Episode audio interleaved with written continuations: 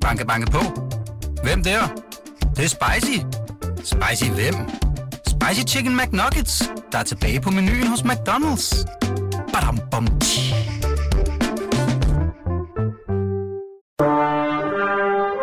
du lytter til Radio 24/7. Den originale taleradio. Velkommen til Hitlers Æseløer med Jarl Cordua.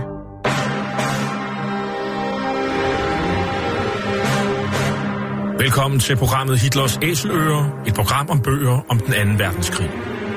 Mit navn er Jarl Cordua. Den anden verdenskrig blev indledt den 1. september 1939 med det nazistiske Tysklands overfald på Polen.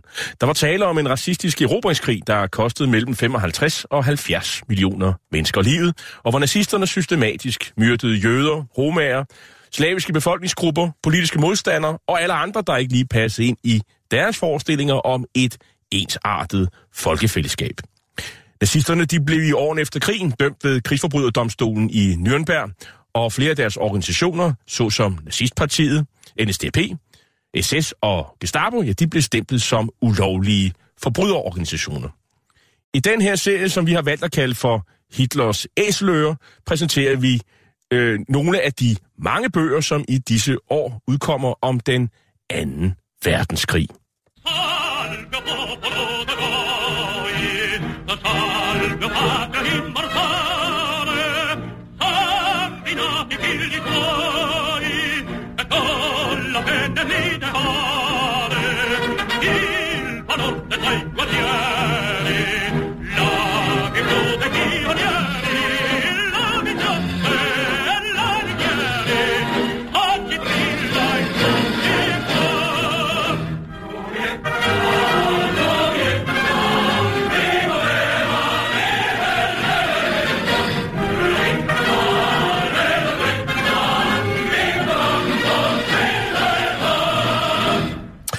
Det vi hørte her, det var det fascistiske Italiens hymne Giovinezza, hvor strofen vi hørte her er i min oversættelse, ja den lyder: Hil o du folk af helte, hil o du dødelige moderland, dine sønner er genfødte med troen på idealet.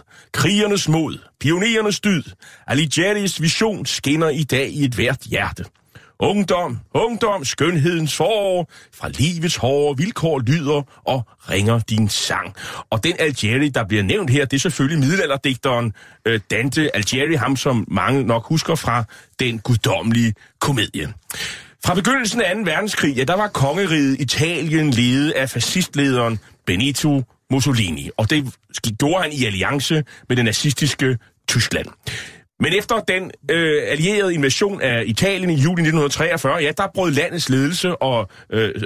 brød landets ledelse og kongen Vittorio Emanuele, og dermed de væbnede styrker, både med Tyskland og Mussolini, som altså blev styrtet nogle uger efter.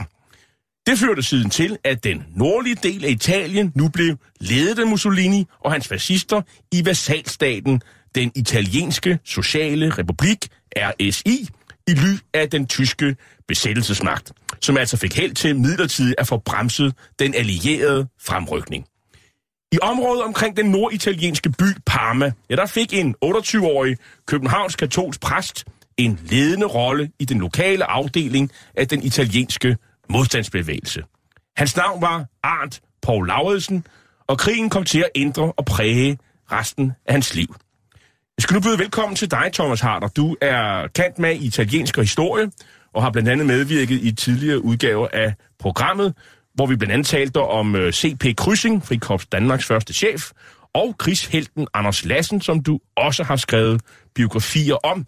Du er også forfatter til bogen Den danske partisan, historien om den danske benediktinermunk, officer, katolske præst, spion, forretningsmand og partisan samt modstandsmand Arndt Paul Lauridsens eventyrlige liv, og bogen den er genudgivet på Informationsforlag.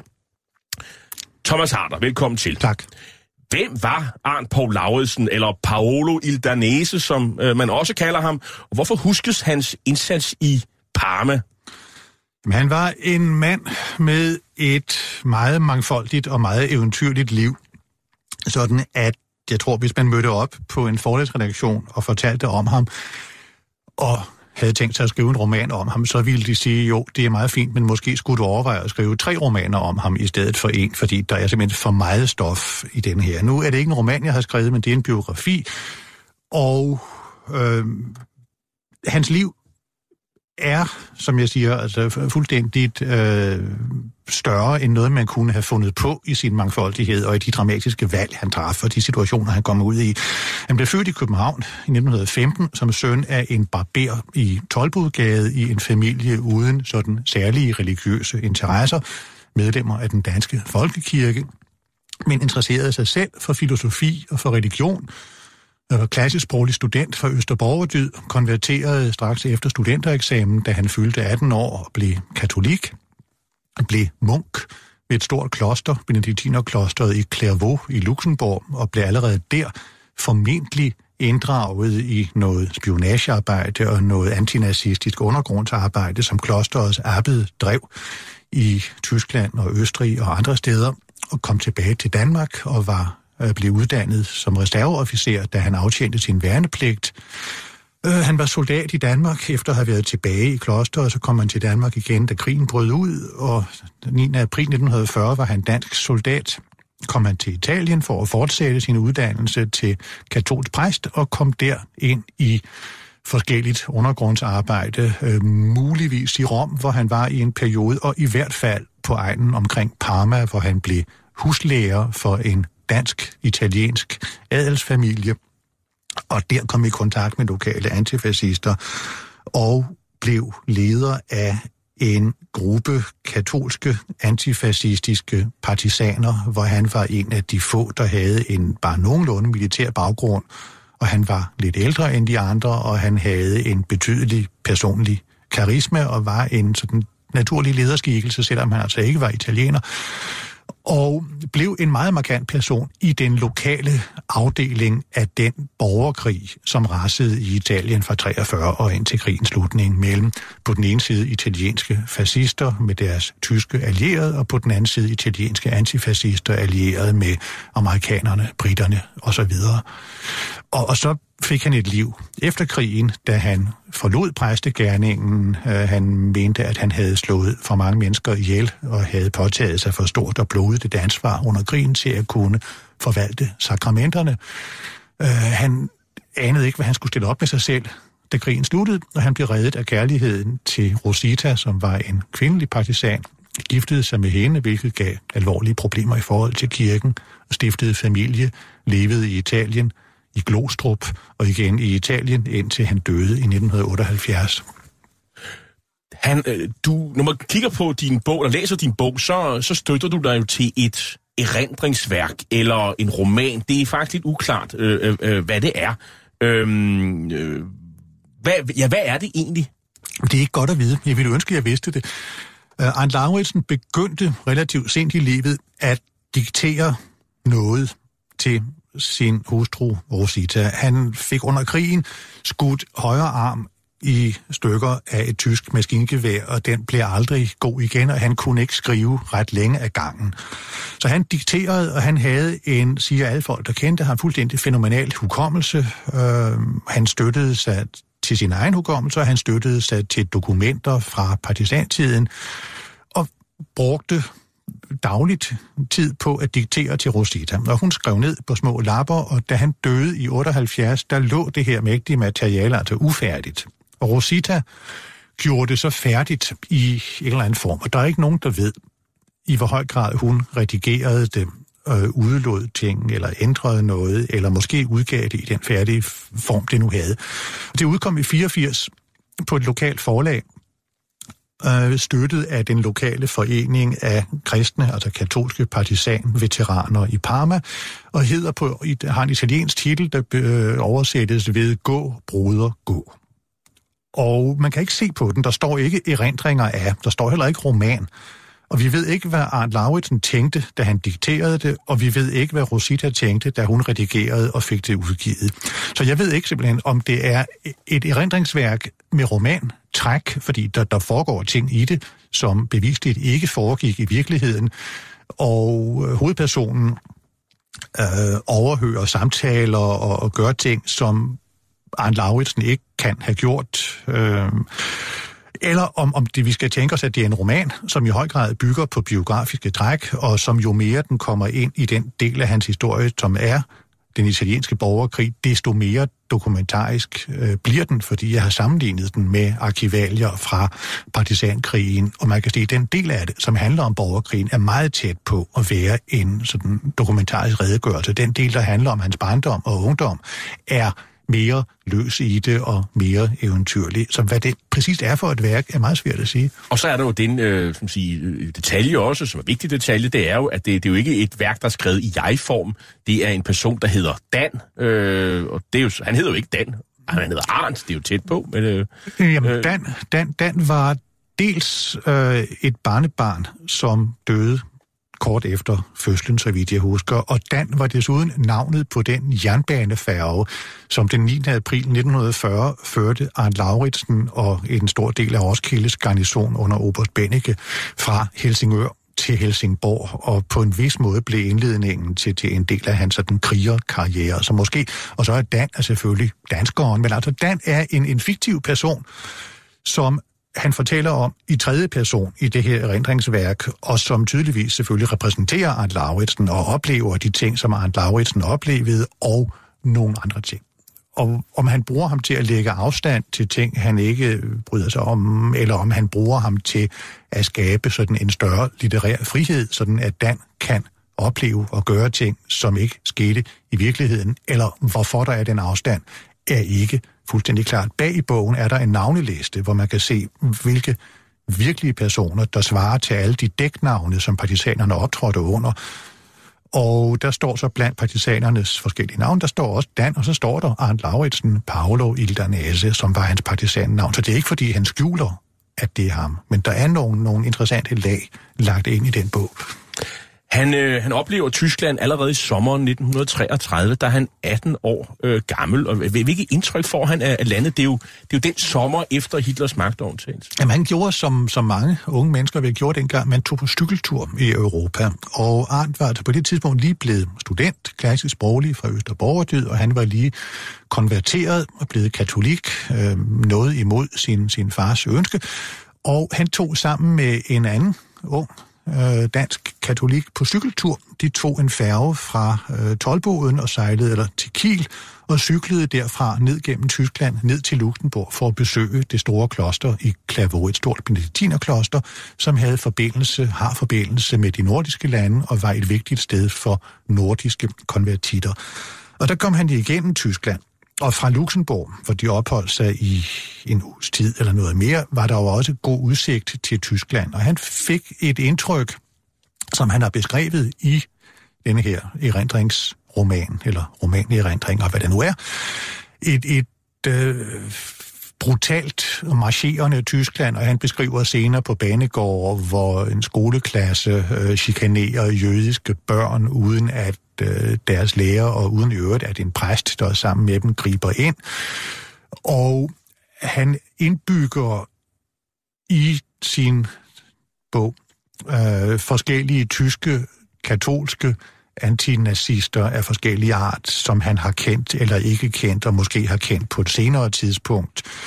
Men altså, han skildrer kort sagt et brutalt, tyrannisk Tyskland, som han på det tidspunkt begynder at tage voldsom afstand fra. Og det lægger grunden til alt, hvad der sker, mener jeg senere.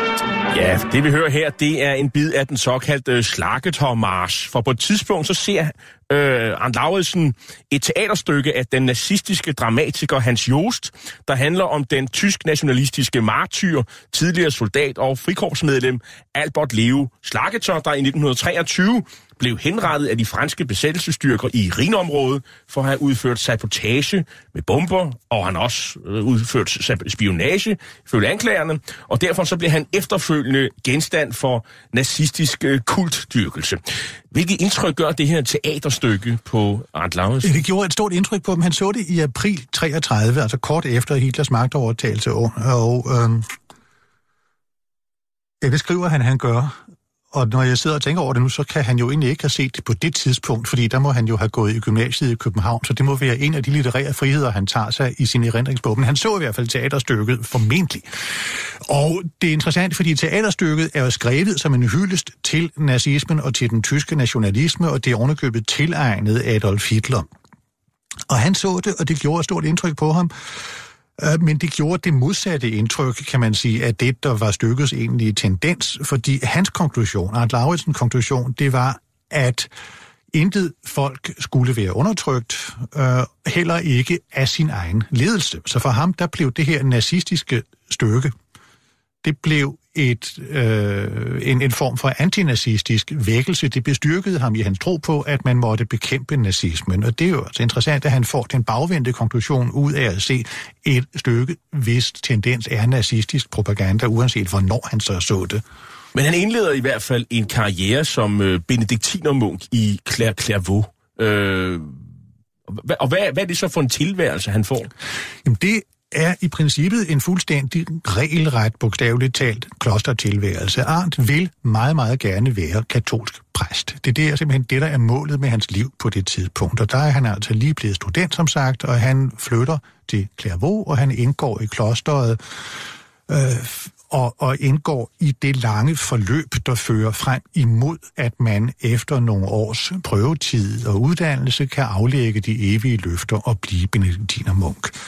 Og der lever han livet i klosteret. Han arbejder i klosterets køkkenhave og landbrug, og det der fuldstændig regelmæssige liv med gudstjenester og bønner, og altså også teologiske, filosofiske studier i klosterets regi for at uddanne sig til præst. Men ved siden af det, så er der også andre aktiviteter.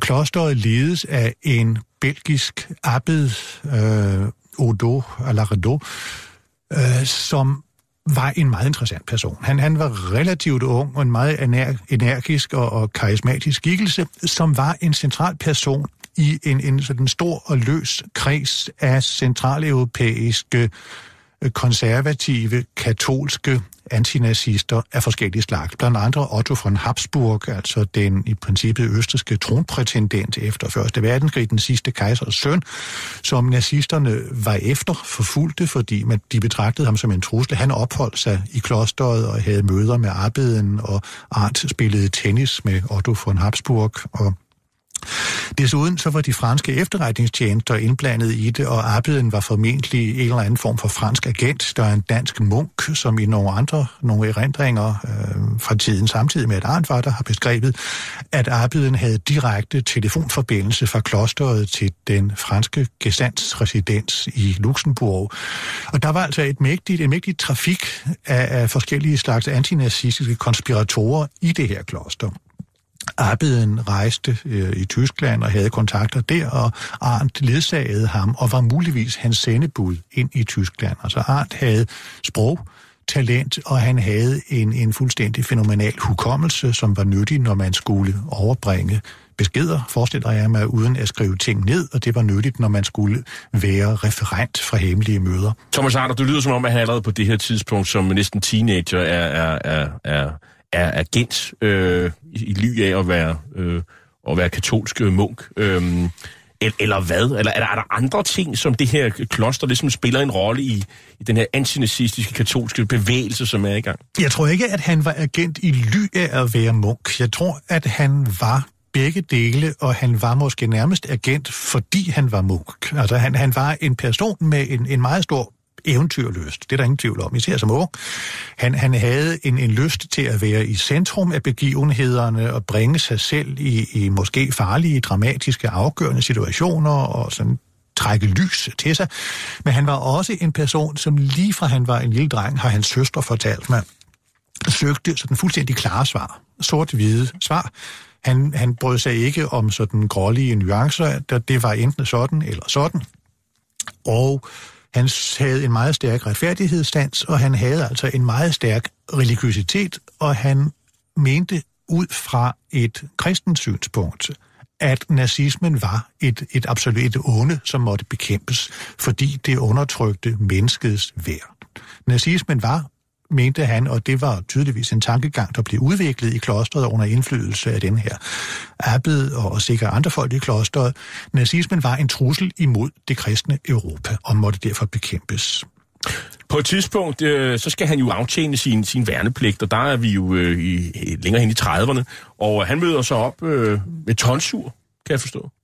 Ja, i klosteret, der blev han jo klippet, og der blev kronravet, som det nu var skik blandt benediktinermunke, og ankom til kastanen i Roskilde for at aftjene sin værnepligt der.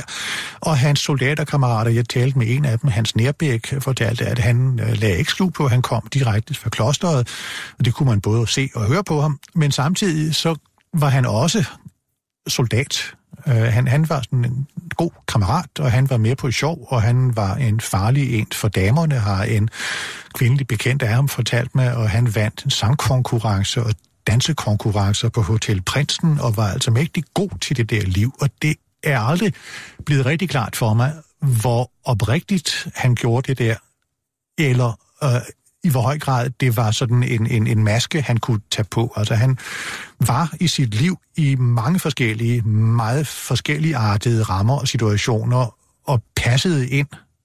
Hvad var han ikke oprigtig omkring? Jamen, altså om han faktisk sådan var i stand til at træde ud af klosterlivet, og træde direkte ind i det glade soldaterliv, i noget, der jo må have lignet sådan Korsbæk, som vi kender det fra Matador til Roskilde i 30'erne.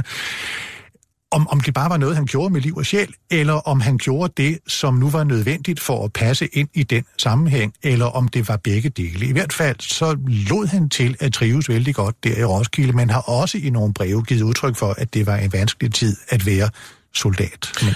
Han blev officer på kornetskolen på Kronborg, det er oppe i Helsingør, og så vender han jo så tilbage til Clervaux.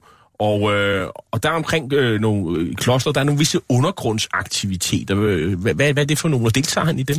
Jamen der fortsætter han i det undergrundsarbejde, som klosterets abbed, den her belgiske munk, har gang i. Og det er altså undergrundsaktiviteter, der har at gøre dels med at lade klosteret fungere som mødested for konservative, katolske antinazister, mere eller mindre aristokratiske, mere eller mindre forbundet med den franske efterretningstjeneste og andre, også forbundet med det, man sådan lidt bagvendt kan kalde den nazistiske venstrefløj, altså brødrene Strasser, som blev udrenset af det tyske nazistparti, fordi de var i opposition til Hitler, og en af dem, Otto Strasser, drev en propagandasender i Tjekkiet og var jagtet af Gestapo og var i ly i klosteret i en periode, hvor hans bror i øvrigt var munk. Så der var alle mulige aktiviteter der, men der var også formentlig arbejde med at hjælpe flygtninge over grænsen fra Tyskland til Luxemburg. Alt det deltog han i, samtidig med, at han prøvede på at blive katolsk præst. Men så blev han jo indkaldt forud for den 9. april, og han blev jo et løjtnant, så han er altså tilbage i Danmark. Og så opstår der jo sådan sidenhen noget diskussion omkring, at han har været i Finland. Hvad er det for noget? Ja, han kom til Danmark, fordi da krigen brød ud, så tænkte han, at Danmark bliver en del af krigen. Jeg må til Danmark og være soldat, det har jeg pligt til. Så tog han til Danmark og blev, som du sagde, indkaldt og gjorde tjeneste i Roskilde som løjtnant. Og han har i den erindringsbog, eller erindringsroman, hvad det nu er, han har skrevet, beskrevet meget dramatisk, hvordan hans hovedperson, Dan, deltager i krigen i Finland, i vinterkrigen mod Sovjetunionen, og Det ved vi, at det passer ikke. Det var en historie, der gik om ham i Italien. Hans partisanvenner troede det, og folk omkring Parma har troet det, muligvis indtil de læste min bog, og jeg kunne altså dokumentere ved at kigge på regnskaberne fra kasernens kantine, og jeg ved, hvad han spiste i Roskilde under hele vinterkrigen, og jeg har talt med hans gamle soldaterkammerat, major Feilberg, som sagde, at de var en krigsofficerer i Roskilde, som gerne ville have været til Finland og slås. Men de kom ikke afsted. Men til gengæld så kommer han til Sverige, og han kommer også til Norge på et tidspunkt. Han kom til Sverige den 9. april 1940, da den jo fantastiske og efter mine begreber uretfærdigt oversete oberst Helge Bennike bestemte, at der måtte gøres noget, da tyskerne invaderede landet, og han fik besked på at nedlægge våbnene, og det ville han ikke, så han iværksatte en plan, som han, og oberst Bennike, havde forberedt god tid i forvejen, samlede alt, hvad der havde hjul stort set i Roskilde, og transporterede ca. 200 mand af Roskildes garnison til Helsingør, hvor han beslaglagde jernbanefærgen Dan og sejlede til Helsingborg for at hjælpe svenskerne med at bekæmpe en tysk invasion, som aldrig kom, men det kunne man jo ikke vide på det tidspunkt. Og blandt soldaterne, faktisk ham, der bar fanen, det var netop Arndt Lauridsen, som kom til Sverige der. Og opholdt sig i Sverige fra 9. april til et stykke ud på sommeren, og der begyndte så Bennikes kontingent sådan at sive tilbage ret hurtigt til Danmark, da tyskerne ikke angreb Sverige. Men Arndt Lauridsen var blandt en lille håndfuld af de her danske soldater og officerer, som prøvede på at komme til Norge for at slås med tyskerne der. Via Stockholm og det norske konsulat blev de hvervet, men det var meget svært at komme til Norge. Tyskerne kunne godt sende troppetog gennem Sverige direkte til Norge, men hvis man ville til Norge for at slås mod tyskerne, så skulle man via Finland og nordom, og de nåede lige præcis ind i Finland, men hvis faktisk ikke helt til Norge, før Norge kapitulerede, og de måtte så opgive det projekt og vende tilbage til Danmark. Og tilbage i Danmark, der melder han sig pludselig ind i NSDAP. Ja. Der var han pludselig medlem af det danske nazistparti til stor undren for sine søstre og i det hele taget. Og der blev efter krigen gennemført en auditørundersøgelse mod ham i den anledning, og der blev det klarlagt, at, så vidt man nu kunne, at han havde meldt sig ind for at udspionere det danske nazistparti og muligvis hjælpe nogle meget, meget tidlige modstandsfolk, som han var i kontakt med at sabotere partiet, eller med at angribe dem på en eller anden måde. Det er en meget uklar historie. Men han ender med at tage til Rom, hvor han jo blev uddannet til præst, og han er jo sådan en disciple af den senere bisp Theodor Suhr, og som også er klart antinazist. Hvad sker der i Rom? Arndt Lauridsen kom til Rom i slutningen af 1940 sammen med Theodor Suhr, som du sagde senere blev katolsk biskop i Danmark, og som var meget klar i mailet i sin afstandtagen fra nazismen, og sikkert også har præget Arndt Lauridsen. Og i Rom boede Arndt Lauridsen på først et kloster og så et andet sted i Rom, og fortsatte sin uddannelse ved forskellige kirkelige læreanstalter for at blive katolsk præst. Han omgikkes også nogle andre danskere i Rom, familien Bendix Henriques i en stor lejlighed på Piazza del Popolo, og familien Brein og nogle andre, men arbejdede mest på at blive katolsk præst. Han havde muligvis også kontakt med en eller anden slags hemmelig tjeneste, som kunne være en eller anden britisk efterretningstjeneste. Det har i hvert fald hans hovedperson Dan i erindringsbogen. Der er ikke nogen dokumenter ud over hans egen bog, som understøtter den del af historien, men det var noget, som hans partisankammerater også mente at vide om ham. Han var i Rom, forsvandt pludselig fra Rom. Familien Bendix Henriques så ham pludselig i civilt tøj en eller anden forsommerdag, som må have været i vel 43, og så forsvandt han. Og så de ham ikke mere, og så dukker han op igen oppe i Vigatto, syd for Parma, hos familien Meli Lupi, markis og grever Sorania Talasconi. You know very well, you have had experience now of the dangers and uncertainties of life in the midst of a war. Make one thing certain, that you keep always close to God.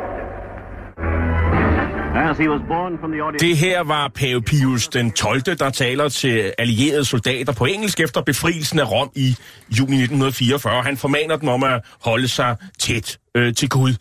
Men hvad havde egentlig været Romerkirken og Pius XII's holdning og politik i forhold til Nazi-Tyskland og de forbrydelser, som nazisterne begår i det besatte Europa? Det er jo ikke helt ukontroversielt, Thomas Harder. Det er bestemt ikke ukontroversielt, og det er heller ikke måske sådan fuldstændig afklaret, hvordan kirken optrådte, og hvordan ikke mindst Pius XII optrådte.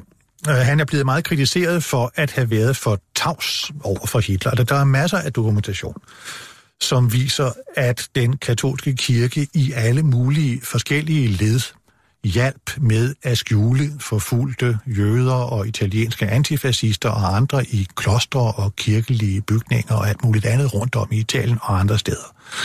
Der er også dokumenter, som viser, at paven havde en meget kritisk og negativ holdning til Hitler og til nazismen.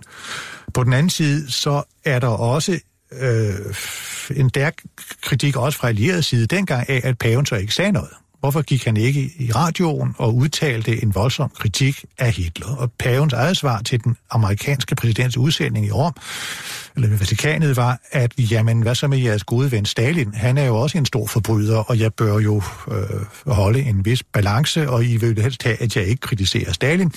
Desuden, og det var måske væsentligere, så var der jo det, at paven så det som sit ansvar også at holde kirken i live, og hvis han erklærede sig som en fjende, eller erklærede kirken som fjende af Hitler, så kunne man risikere, at det ødelagde kirkens mulighed for overhovedet at fungere noget sted i Europa, og det ville udløse en forfølgelse af katolikkerne. Så der er delte meninger, og paven kritiseres for tavshed, men der er også en modsat fortolkning.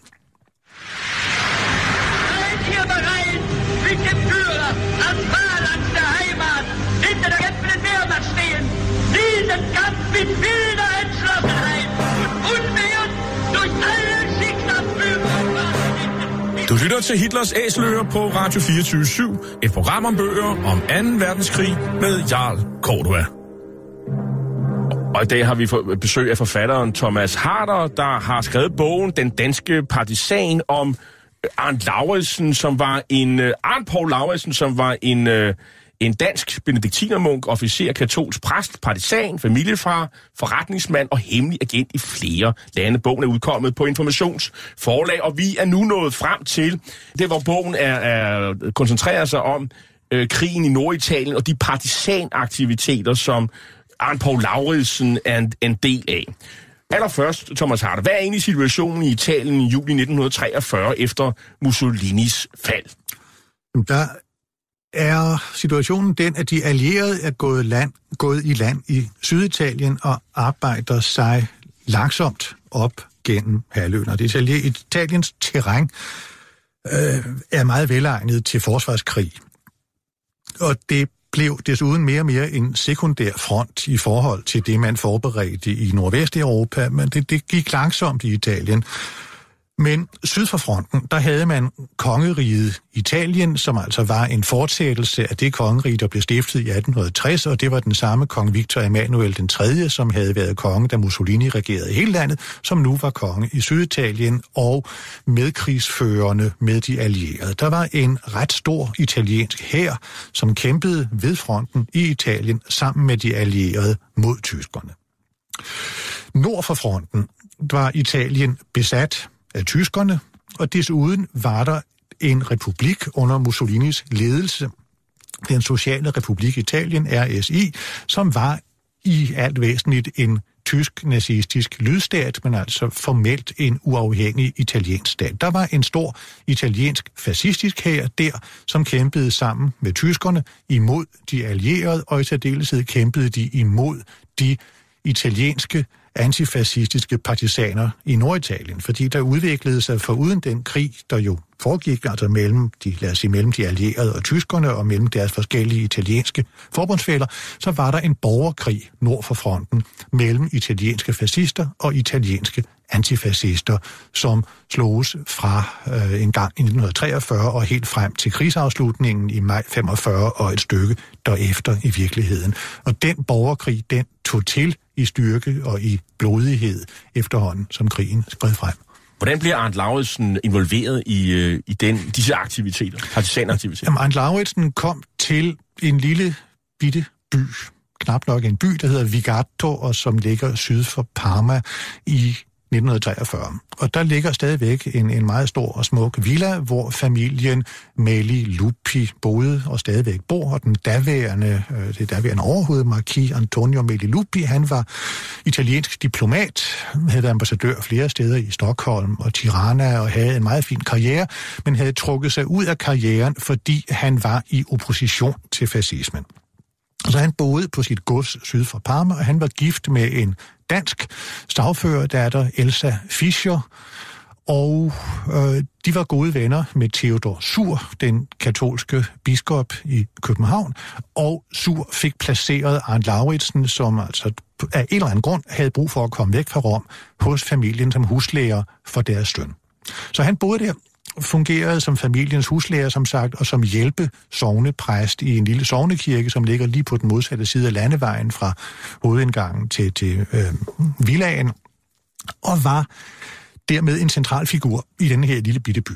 Og han kom meget hurtigt i kontakt med lokale antifascister i Parma og i omegnen, og i særdeleshed med de katolske antifascister, fordi uanset hvor tvetydigt man kan sige, at paven, Pius XII, optrådte over for nazismen og fascismen, så var der en katolsk antifascisme i Italien, ligesom der var en kommunistisk og socialistisk og borgerlig og konservativ og apolitisk og alle mulige andre slags antifascismer også.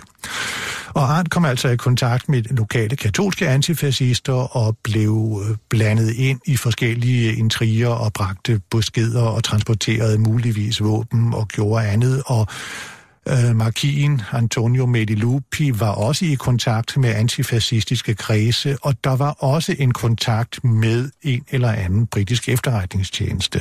Næste gang jeg kommer til Vigatto, skal jeg op på et kirkeloft og se, om den radiosender, som folk snakker om, måske stadigvæk står et sted under en stor bunke spindelvæv. Hvad er egentlig partisanernes opgave? Så hvordan opererer de? Og de må vel have nogle kontakt til de allierede også? Ja, partisanerne var mange forskellige slags folk. En del af dem, det var sådan meget politisk vagte og bevidste folk, og det var i særdeleshed folk, som kom fra det forbudte kommunistparti, som jo var velorganiseret og dygtige til at være under jorden, som optrådte i bevæbnede enheder, som skjulte sig typisk i bjergegnene i Italien. Altså Italien er jo et land med store og ufremkommelige bjergegne, skove, hvor man kan gemme sig, hvor det er svært at gennemføre politiaktioner og den slags. Så der kunne man føre guerillakrig. Andre var ikke så... Og der gik ikke i bjergene med det formål at blive partisaner, men det var måske unge mennesker, som ikke ville lade sig tvangsudskrive til tjeneste i Mussolinis hær og blev truet med henrettelse, hvis de ikke mødte til tjeneste i Mussolinis hær. Nogle af dem ville bare gemme sig, nogle af dem tænkte, nå jamen, så lad os blive partisaner, hvis vi endelig skal dø, så lad os hellere dø for den side end for Mussolinis, og måske overlever vi endda. Så der var mange forskellige grunde, og også lidt tilfældige grunde måske til, at nogen meldte sig blandt partisanerne og ikke blandt fascisterne. Men der var som sagt et bredt politisk spektrum, og efterhånden som tiden gik, så blev de mere og mere organiseret. Man talte om partisanbrigader, ikke store som brigader i en almindelig hær, men måske fra 60 til 100 til et par hundrede mand, og mere eller mindre velbevæbnede. Det kunne være våben, de stjal fra fascistiske garnisoner, og efterhånden, som tiden gik, så blev det også våben, som kom fra den italienske hær, og så blev det våben, som blev nedkastet fra fly, lidt ligesom man kender det fra den danske modstandsbevægelse, med containere kastet ned med faldskærm, men bare i større mængder, og koordineret af britiske og amerikanske forbindelsesofficerer, som sad rundt om i bjergene med en radiosender, og man skal tænke sig måske en 4, 5, 6 allierede soldater og officerer, som skulle koordinere de her nedkastninger og prøve på at koordinere de forskellige partisangruppers aktioner i et eller andet territorium, og prøve på at få dem til at agere på en måde, som passede så nogenlunde med de allieredes ønsker og behov. Hvad er hans rolle? Han blev jo leder på et tidspunkt. Ja, på et tidspunkt så kommer det så vidt med de her forskellige intriger, som Arndt Lauridsen deltager i, at tyskerne kommer på sporet af ham, og under en middag hjemme hos familien Meli Lupi kommer der en tysker, ind i salen og visker et eller andet i øret på Arndt Lauridsen, der sidder og spiser med familien i bordet, og så siger Arndt Lauridsen, undskyld mig, og rejser sig op, springer ud af vinduet, ud på terrassen og forsvinder ud i majsmarken bag parken, hvor han gemmer sig i flere dage og bliver så bjerget af nogle kammerater og forsvinder så op i bjergene sammen med nogle andre unge antifascister fra byen der. Og der kommer de så i kontakt med nogle af de her grupper, som færdes i bjergene, mere eller mindre velbevæbnede, først mindre og så mere. Og efterhånden, så sætter han sig igennem. Altså, Arndt Lauridsen var en mand med en meget stærk personlighed. Han havde sådan en naturlig lederudstråling, og han havde et ønske om at være i centrum. Desuden så var han jo nogle år ældre end de andre partisaner. Altså, Lauridsen var født i 15, og det vi taler om nu foregik i 43-44, så han har altså været 8-29 år, og hans kammerater, de var måske 18-19-20, så han var jo en voksen mand i modsætning til mange af dem. Desuden så var han præst, det vidste de alle sammen, og det gav ham jo også et mægtig prestige. Og der får han jo nogle problemer, for på et tidspunkt, så bliver han jo så involveret. Han er jo med til at slå adskillige mennesker ihjel. Han deltager i de organisationer, eller de situationer, som jo opstår, når man er leder og har en guerillakrig kørende. Og det tager han jo sådan set konsekvensen af, eller? Ja, og først blev han stabschef i en partisanbrigade, sådan en social-liberal brigade, som så blev revet op af tyskerne og fascisterne, og genorganiseret som katolsk partisanbrigade. Der blev han valgt som chef for denne her brigade, og der førte han en række aktioner og overfald på tyske og fascistiske italienske garnisoner og andre aktioner, hvor selvfølgelig folk blev slået ihjel, som det sker i guerillakrige. Og han slog personligt adskillige mennesker ihjel. Og der er også en situation, han beskriver i bogen, hvor han jo sådan set prøver at være nådig over for en tysk soldat, som så går tilbage, som han har såret, og som han jo sådan set er sådan rimelig nådig over for, som så efterfølgende skyder efter ham, og det ender vel med, at han må slå ham ihjel. Altså, så han... Jamen, der er en meget voldsom beskrivelse, som han har beskrevet på to måder, dels i sin egen bog, og dels i et interview med Nationaltidene, som han gav i 52 i København, hvor han fortæller om en træfning i en lille by, der hedder Lesignano Bani, hvor man i øvrigt hvert år stadigvæk i september markerer årsdagen for slaget i Lesignano Bani, hvor Arndt Lauridsen i spidsen for en gruppe partisaner, i øvrigt russere eller georgier, eller hvad det nu var for nogen, som var sammen med partisanerne, kæmpede med tyskerne i byen der i et par timer, og der var Arndt Lauridsen på et tidspunkt inde i en bygning sammen med en tysk soldat, som han havde såret, og tyskeren var alvorligt såret, og Arndt Lauridsen, der jo var katolsk præst, bad sammen med den sårede tysker og gav ham, som han nu kunne, de syge salte, forberedte ham som præst på døden, og så vendte han ryggen til ham for at kæmpe videre, hvorpå tyskeren enten med en kniv eller med en skydevåben prøvede på at dræbe Lauridsen, som så måtte vende sig om og tage livet af den her tysker, som han lige havde været præst for. Og han fortalte i interviewet efter krigen, hvordan det her gjorde så voldsomt et indtryk på ham, at der vidste han, at han kunne ikke være præst derefter. Han er jo også sådan en rimelig hårdfører fyr, altså på et tidspunkt så får han jo ødelagt sin arm, det bliver skudt i småstykker, og den bliver ikke rigtig god igen, som du siger, og han har sådan en gips på, og så er han jo også så slår han jo sådan en tysk soldat ned med den her gipsarm, som så forværrer hans situation her, så det er sådan, han er jo rimelig hårdfører herre, ham her. Jamen, han har været en mand, som var i stand til at gøre det, som situationen krævede af ham. Og den guerillakrig har været krævende i en grad, som er svær at forestille sig. Og det var vanskeligt for alle, der deltog i den, og det var for ham måske dobbelt vanskeligt, fordi han jo stadigvæk opfattede sig selv som katolsk præst og som et kristent menneske, som var bundet af næstekærlighedsbuddet. Han havde pligt til ikke bare at elske sin næste, men at elske sin fjende. Og han har beskrevet flere gange i sin erindringsbog, og hans kammerater har fortalt mig om, hvordan han oplevede sådan sjældne kriser undervejs, fordi han kunne ikke forene sin identitet som guerillakriger med sin identitet som præst og som i det hele taget kristent menneske, og nåede så til sidst til den afgørelse med sig selv, at i krig består næstekærligheden i at forsvare de svage imod de stærkes overgreb, selvom det kræver, at man slår de stærke ihjel, hvis de begår forbrydelserne. Han begynder også at drikke rigeligt meget grappa og tage amfetamin. Det gjorde mange af de her mennesker på det her tidspunkt. Amfetamin var en fast del af det udstyr, der blev nedkastet med containerne, med våben og andet fra de allierede. De allierede soldater brugte det. Altså, amfetamin var alle vegne under 2. verdenskrig. Det er rigtigt, at Arndt Lauridsen og hans kammerater havde et pilleforbrug, og han måske især, fordi han var kolossalt aktiv. Desuden så begyndte han at dulme sine sjælelige smerter, og de smerter, han hele tiden havde i armen, som aldrig blev ordentligt lægt, fordi forholdene var så primitive med whisky, som han fik af den britiske forbindelsesofficer Grappa, og kom ud af krigen med et problem.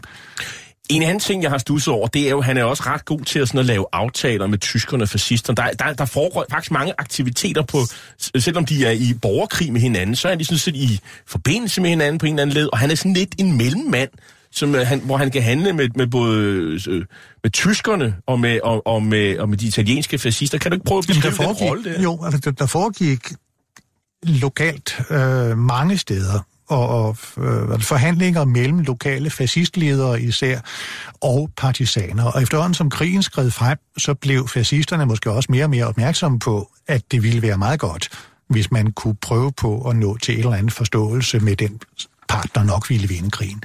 Så man udvekslede fanger.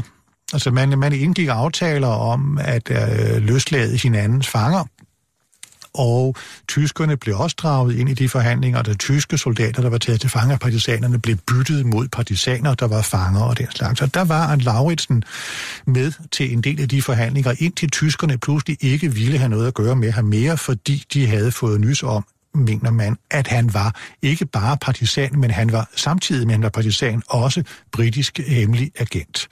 Og var han det? Det var han sandsynligvis. Tyskerne lod til at mene, at de vidste, at han var det, og hans partisankammerater mente at vide, at han var det, og hans familie mener, at han var det. Vi har ikke nogen dokumentation ud over sådan de historier, der fortælles om ham, der bekræfter det. Men det passer, om man så må sige, meget smukt ind i hele hans mønster. Men tyskerne troede det i hvert fald. Thomas Harder, mener du, han var engelsk spion? Jeg tror, han var det. Jeg tror, at han var i kontakt på en eller anden måde med en eller anden britisk efterretningstjeneste. Hvad det var for en, ved jeg ikke, og hvordan præcis det foregik, kan jeg heller ikke vide. Men jeg synes, de indicier, vi har, tyder på det.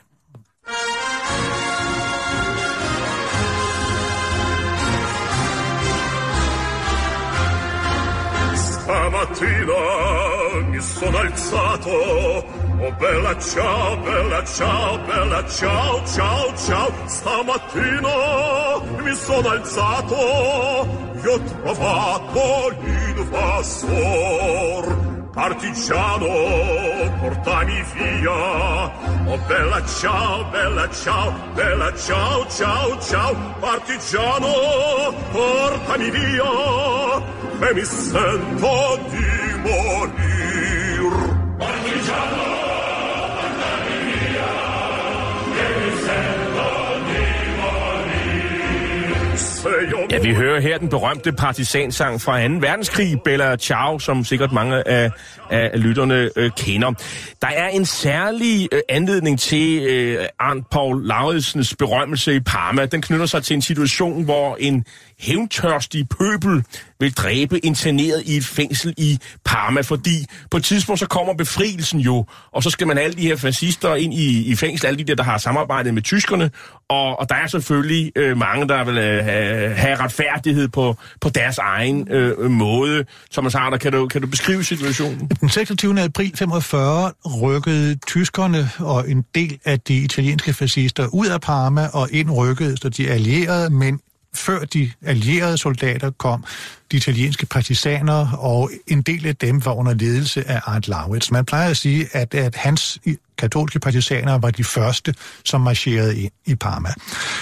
Og i dagene lige efter, der blev han af det lokale frihedsråd og den britiske forbindelsesofficer major Holland udnævnt til fængselsinspektør, chef for det store San Francesco-fængsel i Parma, som indtil befrielsen havde været fuldt af antifascister, og nu blev fyldt op med forskellige slags fascister og kollaboratører og mistænkte. Og der var en episode, hvor en menneskemængde samlede sig foran fængslet og ville bryde ind og ville myrde et eller andet antal af de folk, der sad i fængslet. Og det var der i nogle tilfælde muligvis gode grunde til, at de gerne ville, og i andre sikkert mindre gode. Og under alle omstændigheder så mente Arndt Lauridsen ikke, at det var sådan, man skulle øve retfærdighed, så han stillede sig op på sådan en sheriff-western-manér foran fængselsporten med en revolver i hånden og sagde til menneskemængden, hvis I vil ind her, så bliver det over mit lig. Og fik så i øvrigt sendt bud efter nogle af sine trofaste partisaner, som kom farende med automatvåben og fik spredt den der mængde. Og det husker man ham også for i Parma. Altså, han er Parmas befrier, han er en karismatisk skikkelse i borgerkrigen, og så er der denne her episode, hvor han altså ikke bare var en kriger, men også var sådan en balancens og retfærdighedens mand. Og de har opkaldt en gade efter ham i Parma? Der er opkaldt en gade efter Paolo il Danese. Der er et bykvarter, hvor alle gaderne er opkaldt efter helte fra antifascismen, både på nationalt niveau og på lokalt niveau. Der er en via Paolo il Danese den dag i dag. Men den katolske præst, han har fået sig en kæreste i løbet af krigen, der hedder Rosita, og han stifter sig familien med hende efterfølgende og forlader præstegærningen. Det er bare ikke lige til Thomas Harder på det her tidspunkt. Nej, Arndt Lauridsen kom ud af krigen med store vanskeligheder for sig selv, fordi hvad skulle han nu lave? Nu var der pludselig ikke en sag at kæmpe for, og han kunne ikke være katolsk præst mere, synes han selv. Andre ville måske mene, det kunne han godt være, men han synes selv, han havde slået for mange mennesker ihjel, groft sagt, til at han kunne fortsætte som præst, og det var smuldret for ham. Men heldigvis så mødte han i marts 45, var det vel, der mødte han Rosita, som var en ung kvinde, der arbejdede i en bank i Parma, og sammen med en kvindelig kollega var kurér for partisanerne, cyklede frem og tilbage mellem Parma og bjergene og bragte bud mellem modstandsbevægelsen i byen, sådan noget byggerilla, til partisanerne i bjergene og spionerede og fortalte, hvad de så på vejen. Og der sprang, som hun har beskrevet det for mig, en gnist imellem dem første gang. De mødtes ganske få gange, 2 gange måske inden befrielsen. Og lige så snart Parma blev befriet, da Rosita vågnede i det hus uden for byen, hvor hendes familie var evakueret hen, og så, at majsmarkerne var fulde af brasilianske soldater, som var på vej for at befri Parma, så sprang hun på sin cykel og cyklede ind til byen for at finde Paolo. Og de fandt hinanden, og så var de sammen fra den 26. april 45, indtil han døde i 78. Han havde jo det var ret svært at få sådan en tilværelse i efterkrigstidens Italien. Han flyttede på et tidspunkt til Danmark, han blev forretningsmand, og så tager han mange ture sådan, til DDR blandt andet, hvor han jo tydeligvis er agent. Måske også ovenikøbet for danskere også. Ja, altså de blev borgerligt gift i Milano, Paolo og Rosita, og det var svært for ham at leve i Parma, fordi en katolsk præst kan per definition ikke giftes. Altså, der var pludselig brændt en række broer bag ham, der blev temmelig lyst omkring ham, og folk sagde, at de flyttede til København, boede i Glostrup, på Christiansvej, og han arbejdede i hedehusene på et teglværk, og han var med til at starte et fødevareeksportfirma, og det var noget, det her eksportforetagende, som foregik sammen med nogle gamle soldaterkammerater, som nu var i Forsvarets efterretningstjeneste, og de ture, som Lauridsen tog til Berlin for at sælge danske fødevarer der, var også et dække for en eller anden form for spionagevirksomhed, hvor han arbejdede for Forsvarets efterretningstjeneste, og i den forbindelse men slog et menneske ihjel i Berlin. Vi ved ikke, om det var som dansk spion, han gjorde det, eller om det var en eller anden fjern udløber af hans arbejde som dansk modstandsmand eller som italiensk partisan. Men han ender med at flytte til Parma, hvor han bliver husket stadigvæk, og han var en agtet mand, og han betaler så også en hård pris for at deltage i modstandskampen. Dels fysisk, han er delvis invalid, og oplevelser under krigen går ham også rimelig meget på. Men han dør i 1978, som sagt. Tak til dig, Thomas Harder. Du forfatter til Den Danske Partisan, historien om den danske benediktinermunk, officer, katolske præst, spion og modstandsmand Arndt Paul Lauridsens eventyrlige liv. Bogen er udkommet på Informationsforlag. Hitlers æsler er slut for i dag. I teknikken sad Andreas Skov, og jeg hedder Jarl Cordua, og er vært og tilrettelægger af programmet. Du kan genhøre dette program og de andre programmer i serien som podcast via Radio247.dk. Paul Arndt Lauridsen vandt på et tidspunkt af de første måneder i 1940 en sangkonkurrence på Hotel Prinsen i Roskilde. Det var med den daværende Munchs fortolkning af den smukke og ganske hede kærlighedssang Parlez-moi d'amour, som nok bedst kendes i udgaven fra 1930 med den franske sangerinde Lucienne Boyer. Tak for i dag.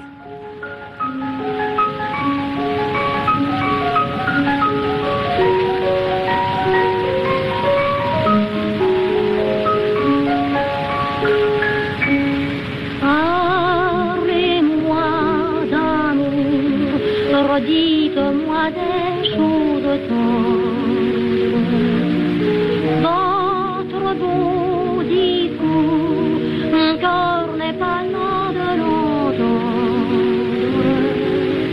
pourvu que toujours vous répétiez ces mots suprêmes, je vous aime.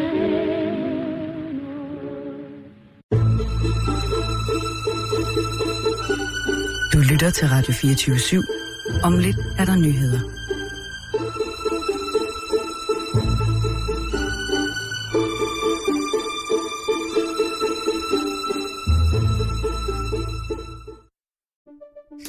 Banke, banke på.